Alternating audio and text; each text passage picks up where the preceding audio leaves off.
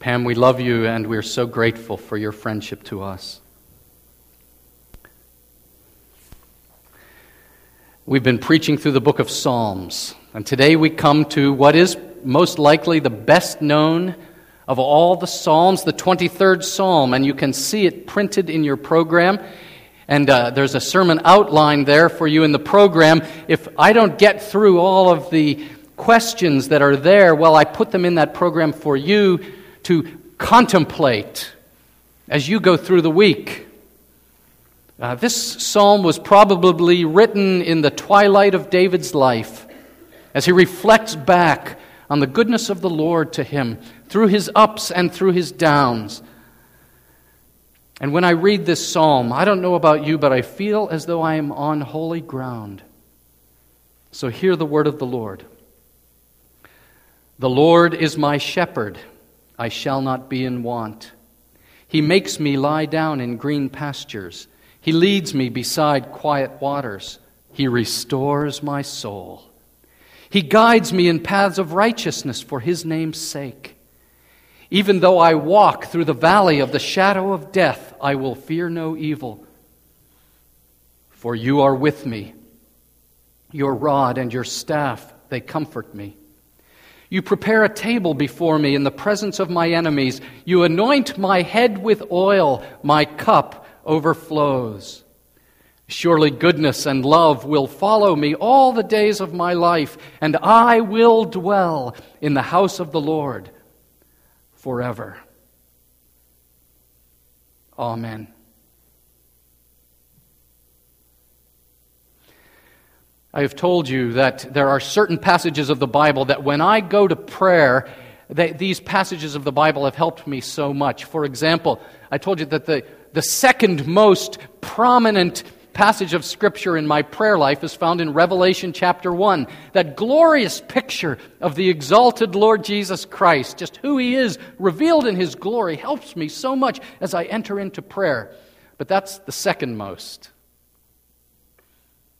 Because, number one in my life, and I hope that it ranks high in your life, in your own praying, is this passage, the 23rd Psalm, which is so filled with visual word pictures that we are to have in our mind is so evocative of God's blessing and reality in our lives, in our minds. I hope these word pictures stay with you we are warned in the second commandment not to make idols and have graven images, and even sometimes mental images can shrink God uh, in, in certain ways. Yes, I know, but He gives us word pictures like this so that we can meditate and contemplate until they become an, a, a part of how we interact with the Lord. The Lord is my shepherd. What do you think of? If you'd bring up my sermon outline on the screen, the Lord is my shepherd. Roger, can you bring that up for me? Are you at the place where you can say, My shepherd? You know, there are so many ways that God describes himself in the Bible. And sometimes he is described in terms of his power, and other times in terms of his holiness, and sometimes his compassion, other times his justice. But in this passage, he is not described so much in terms of his attributes as he is in terms of a relationship. And so, this first line has perhaps been painted in schmaltzy ways, in glorious ways, on Hallmark cards like this. Perhaps, I don't know what image, mental image you get in your mind, what visual word picture you have, but, but do you get one when you read, The Lord is my shepherd? And we come to what is perhaps the most important word in this psalm my.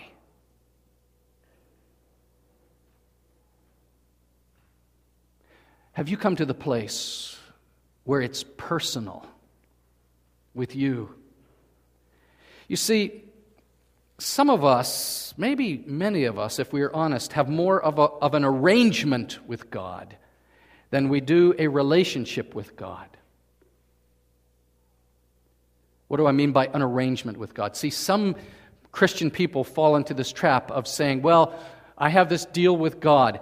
I'll do, if I do this and I do this and I do this and I don't do that and don't do that and don't do that, then, then I hope God is going to like me. And then you, then you wonder, how am I doing? How am I doing? Because his acceptance of me is based on my performance. But think for a minute about a relationship. Maybe your relationship with your best buddy. What is that like? Acceptance. It's acceptance. It's love, your best buddy. He doesn't get all over your case every other moment. He loves you. She loves you. And out of that, you respond with love to them and you want to bless them. David is showing us here in this first verse that says, The Lord is my shepherd, that it all flows out of a very personal relationship with the Lord Jesus Christ. Because what did Jesus say in John chapter 10, verse 14? He said, I am the good shepherd. He knew Psalm 23. He says, I am the good shepherd. He says, You are my sheep and I know you, and you know me. And if you are a Christian, then it's not about an arrangement with God, it's about a relationship, a personal relationship with the Lord. And if you're a sheep of His, He supplies your need. Now, before we go any further on this, I guess this is the time to say this. Uh, if, if He is your shepherd, that means you are His what? Sheep. Now, if I were to give you the opportunity to introduce yourself to me, and I say, and you need to pick an animal uh, in, the, in the wild kingdom to choose that represents you, some of you would say, I am a lion. And someone would say, I am like a deer. And someone would say, Well, I am like an eagle. And someone might say, I am gentle like a dove. And yet, here and just about everywhere in the Bible, they, the, the authors of Scripture by the Holy Spirit say, let's pick this animal, the sheep. And it may sound nice, but it actually is not necessarily a compliment. Because if you know anything about sheep, you know that they are some of the dumbest and dirtiest animals in the world. And so when Isaiah says, We all like sheep have gone astray, each of us has turned to his own way, you might think, Oh, well, that's good, cute little lamb. But he's saying that's bad because you are on the level with a sheep. What do we know about sheep? Phillip Keller, in his wonderful book, A Shepherd Looks at the 23rd Psalm, uh, writes chapter after chapter from his own experience as a shepherd for many years in Africa. And he says that sheep uh, require more attention than any other of the livestock. They are notoriously vulnerable. They are helpless. They're not strong. They're not fast. They uh, have no claws. They have weak teeth. They are short sighted, nearsighted. They have no homing instincts. A dog can find his way home. A cat can find his way home. A bird can find its way home. A horse can find its way home. A sheep will just go and go and go and go, never find its way home. The overriding principle of the 23rd Psalm is this it's something that a Christian understands that a non Christian does not understand.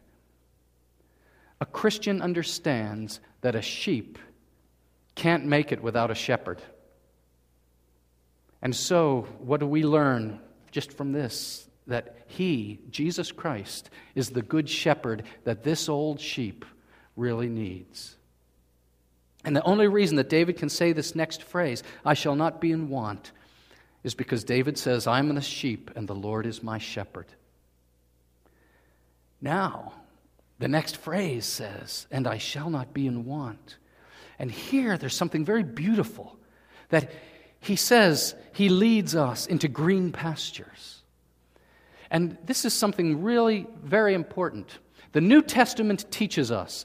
The apostle Paul says in Philippians 4:13, "And my God shall supply all your needs according to his glorious riches in Christ Jesus." That's what he says. And so what we learn here foreshadowing that reality in Psalm 23 is I shall not be in want. Has this been your experience? I'm not saying, has He given you every luxury you've ever set your eyes on. But has He taken you physically into green pastures? Has He supplied your need? Has He taken you beside quiet waters? So, in those times when your throat is parched and He slakes your thirst, and you sip, and it is cool, and it is refreshing. Oh, but Jesus, how can you do this? It's a big flock, and this is a big world. And there are millions and millions of people like the ones who joined us today. How can you keep track of them all? How can you know every need that they have and meet them all? And yet, that's what Jesus said. You know that in, in John chapter 10. He says, I am the good shepherd. I know my sheep. Millions of them. And my sheep know me, just as the Father knows me, and I know the Father, and I lay down my life for the sheep. What are the ways that God has physically and spiritually given you pure and innocent, simple pleasures? David Powlison has written a, a, marvelous little book. We might even have it at the book table downstairs called Pleasures. And he asks, What are green pastures for you? What are quiet waters for you? What is it in your life that truly refreshes you? What helps you lay down your cares and set aside the busyness of the world just for a few moments in your life so that you can step back into the busyness and hardship of life with a new joy? What is it in your life? We, you know, I, we were talking about this at prayer meeting. One person says, You know, I, my life is so stressful, but for me, I go swimming. That's what she said. She said, I go swimming. And when I get in the water and I just move through the water, I experience a, a, refreshment of my body and my soul. And I pray and I meditate and I think. And I, no one is talking to me, and the phone can't reach me, and the pager can't reach me. And I'm just swimming in those quiet waters. Wasn't that, isn't that a beautiful just sense that the Lord is with her in the little things of that? For me, what is it? You know, I'm an extrovert. That doesn't surprise you. So when I see an old friend, what does that do for me? When I see an old friend, I just, I just light up inside. It's so good to see you again. Or a good meal. How good is that meal that evokes some childhood memory for you and, and refreshes you. You know, God gives us innocent, simple, physical pleasures. They come from His hand. I mean, gluttony is wrong, and I have sometimes repented of gluttony. Sexual immorality is wrong. I have sometimes repented of sexual lust. But listen, food is good. Food was given to us by God to enjoy. It should be enjoyed properly under His Lordship. Sex, sexual relations within marriage is good. It was created by God before the fall. It is to be a joy and a pleasure in life in the, in the proper arrangement that God has given. These things are like green pastures and quiet waters for God's people. Martin told us that the Psalms revel in God's creation and that the people of God delight in, in, in this master artist who creates the unparalleled beauty of a sunrise and a sunset, and he is so talented that he erases it every day to paint it again the next. Did you see it this morning? Did you see the moon this week in its brilliance? Did you watch the autumn leaves drop? Have you had a cool glass of water when you were terribly thirsty? And David Powlison says, What makes these pleasures good and innocent? He says, It is the fact that there is a greatest pleasure. And this is what Pam was talking about. Because Pam has come to know the greatest pleasure, who is the giver of all good, innocent pleasures. And that is the Lord Himself. That is the Good Shepherd Himself who gives you these blessings. Do not forget Him. Do not ignore Him. Say thank you to Him when you turn on your car and you experience the blessing of a combustion engine. Thank Him when the sky becomes pink and purple in the hues of the sunset. Praise Him when you see the colored leaves fill the fall mountain landscape. And when you taste warm, fresh bread with butter. Enjoy. Why? Because these foreshadow the spiritual blessings. Jesus said to us, I am the bread of life. If he was speaking to sheep, what would he have said? He would have said, I am the green grass of life. But for us, he said, I am the bread of life. We understand that the bread we are thankful for is a picture of the beautiful blessings of knowing Him and experience Him, and He takes us into green pastures. Our starved souls are satisfied in Him. Our thirsty souls have uh, their thirst quenched in Him. And then He says, He restores my soul. Now, this is a very interesting phrase, and I'm going to teach you something about shepherding here. Eh, when your group studied, Suzanne studied uh, the 23rd Psalm, you didn't do it all in one week, did you? Uh, it took, how many weeks did it take you guys to get through it? 12 weeks, and Charlene the same, took about 12 weeks. Um, there's a term called a cast sheep. And a cast sheep needs to be restored. Because here's what happens to sheep they got these little weak legs. And sometimes they fall over and they end up on their back, and the, the, the fleece is so heavy, and sometimes it gets waterlogged, and they get stuck, and they just, all they can do is wave their legs in the air and bleat for a while, and if the shepherd does not find them in a short period of time, they will die. Eventually, they will suffocate if the wolves don't get them first and they are so vulnerable. They cannot turn themselves over.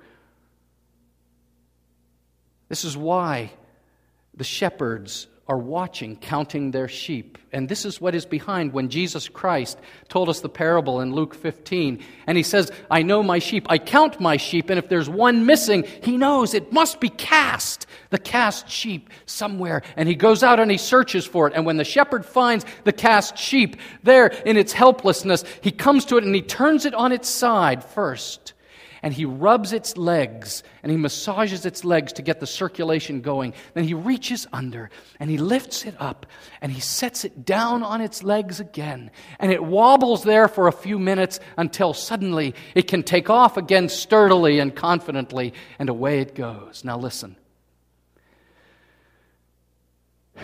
Have you ever been like a cast sheep? I have. When your circumstances are paralyzing, when you just feel like you're on your back, you've been knocked down, and you can't get up again.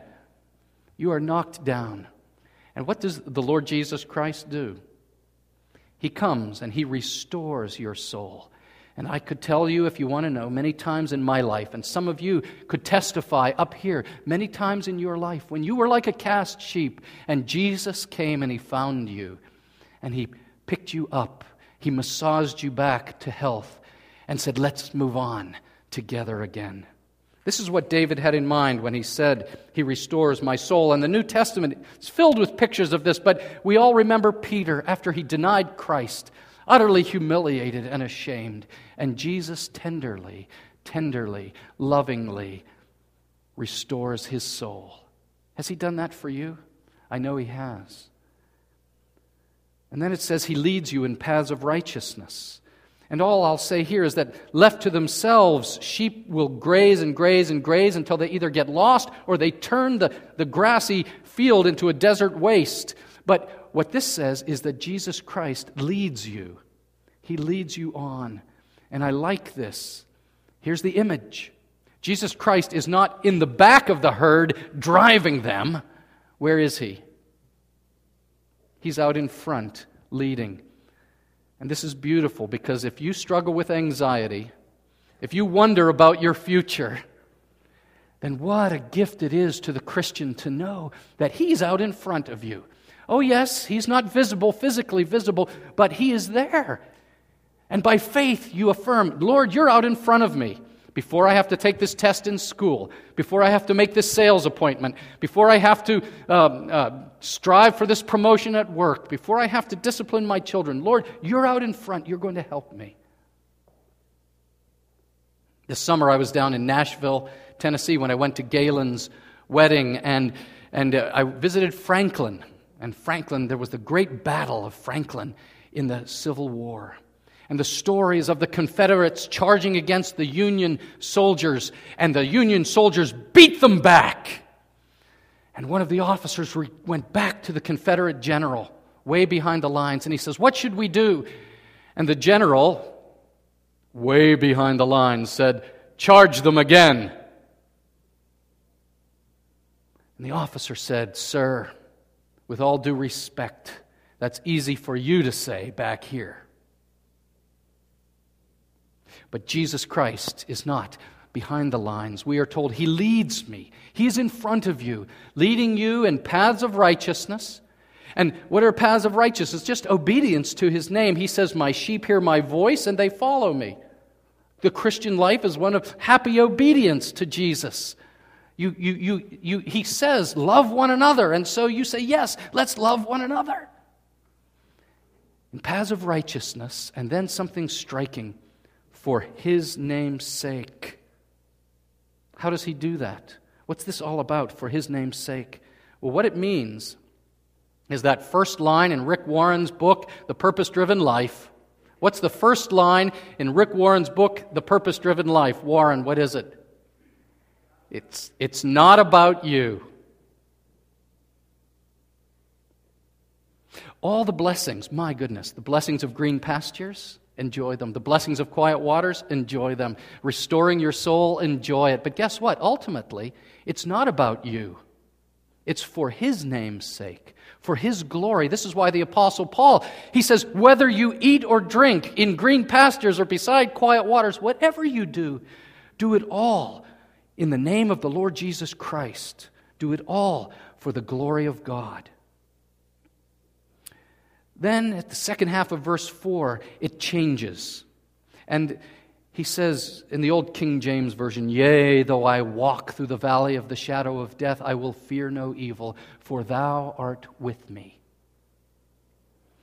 And how many a Christian at the end of their life has clung to that verse, to those phrases. And there's this new tone because up until this point, the sheep has been talking about the shepherd. It's like the sheep went to the edge of the fence and said to the sheep on the other side, Hey, hey, you, let me tell you about my shepherd. My shepherd takes me into green pastures, and my shepherd takes me by quiet waters. My shepherd picks me up when I'm cast down, and he restores my soul. But he's, now he's no longer talking to someone else. Now he speaks to the Lord. And he says, this is a tough world. And there are valleys in life. There are valleys for all of us. Some of them are deep, some of them are shallow, but there are valleys for all of us. And there is the one valley that is the darkest valley of all. One painter puts it like this the valley of the shadow of death. It is dark, it is grim. And you cannot walk through the valley of the shadow of death with your husband. And you cannot walk through the valley of the shadow of death with your wife. You cannot walk through it with your business partner, not even with your child or with your parent. The book of Hebrews tells us it is appointed for a man once to die and then the judgment.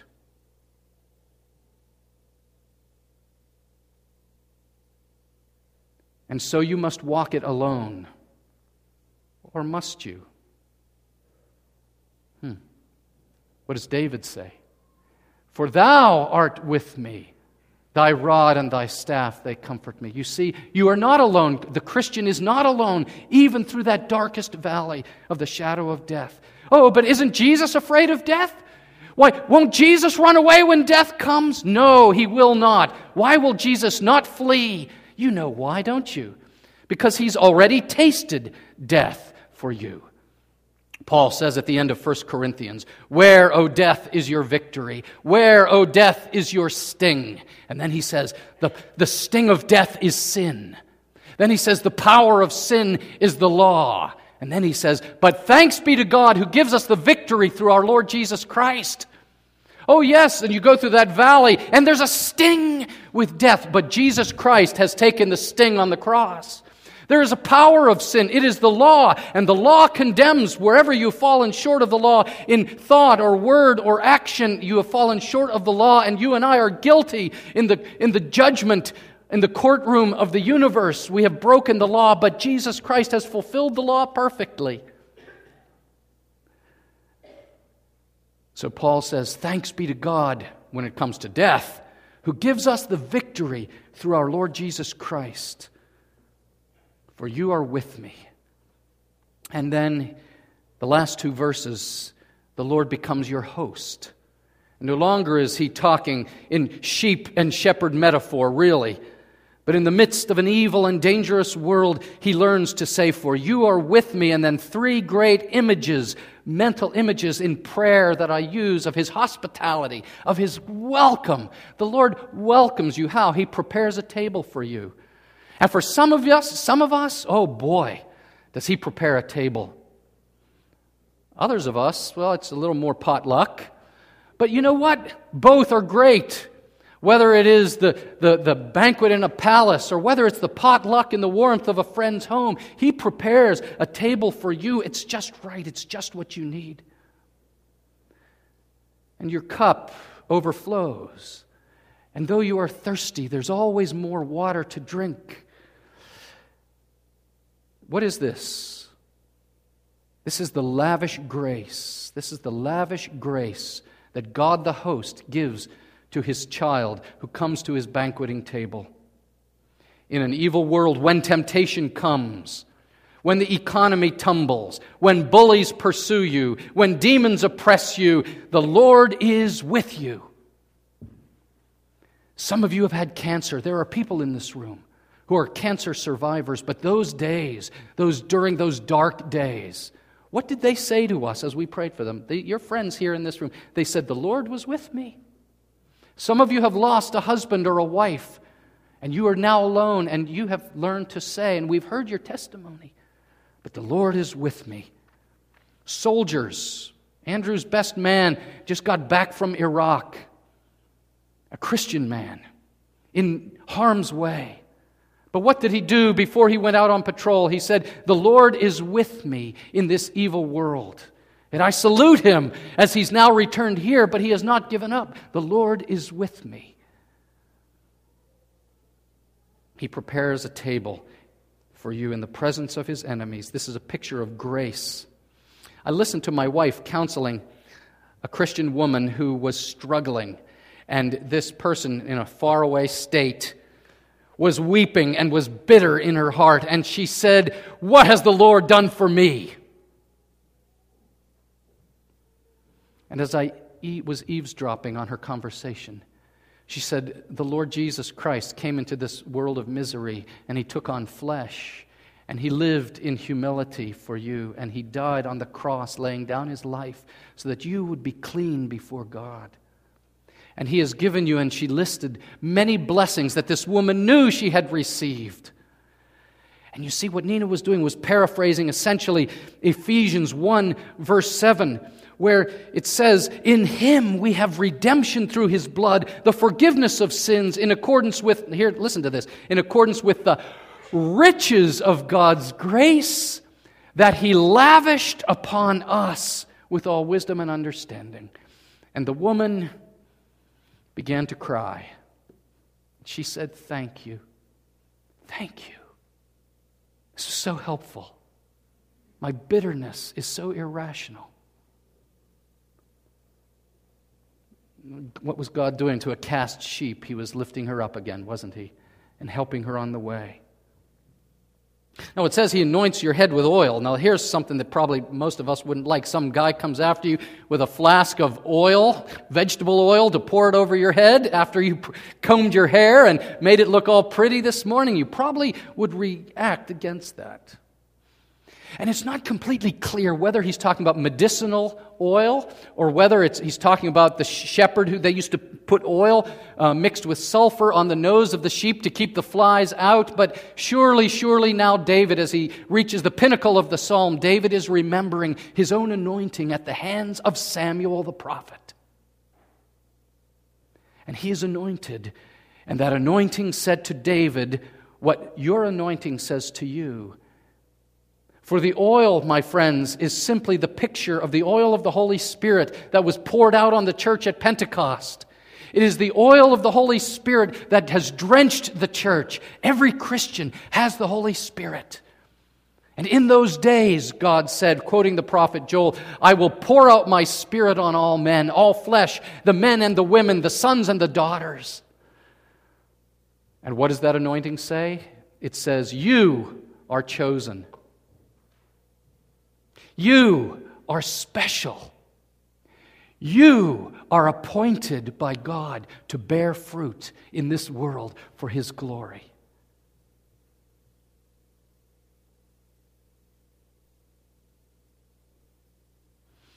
Martin Luther reflected on his own conversion, and he said this. This sounds radical, but Martin Luther said this. He said, The gospel is nothing until it is addressed to me. Now, he didn't mean the gospel is nothing, he would never mean that. But he says, when my heart is hard, and when my heart is cold, and when my heart is bitter, and when my heart is faithless, unless you bring the gospel to me, unless it is applied to me, it doesn't help me. But when you say, The Lord is my shepherd, when He anoints your head with oil, when you're in a personal relationship with the Lord, then, he says, you have ears to hear. You have heart that is softened. You have a mouth that will speak his praises. Do you hear? Do you understand? That's what the anointing with oil is all about. And maybe, at least for this pastor, this sinful sheep, I deserve to lie on my back and be eaten by wolves. Perhaps I do deserve to drown in the, in the waters or starve on my back. But that is not the destiny of the child of God, of the sheep of his pasture. For how does he end the psalm? He ends the psalm saying, Surely goodness and love will follow me all the days of my life, and I will dwell in the house of the Lord forever. Heaven. Heaven is your destiny. Do you know this? There you go. Revelation, the book of Revelation chapter 7, verses 17 and 18. For the Lamb at the center of the throne will be what? Their shepherd. He's the good shepherd. But he's the lamb at the center of the throne in heaven. He will be their shepherd, and he will lead them to springs of living water, and he will wipe away every tear from their eyes. Never again will they hunger. Why? Because you will be in the green pastures forever. Never again will they thirst. Why? Because you will be by those waters forever, drinking deeply from them. The lamb at the throne will be your shepherd. So now he's prepared a table for us because it's personal. It's personal. Is it personal with you today? We come to the Lord's Supper now. I invite the elders to come forward and sit in the front, ready to distribute this table.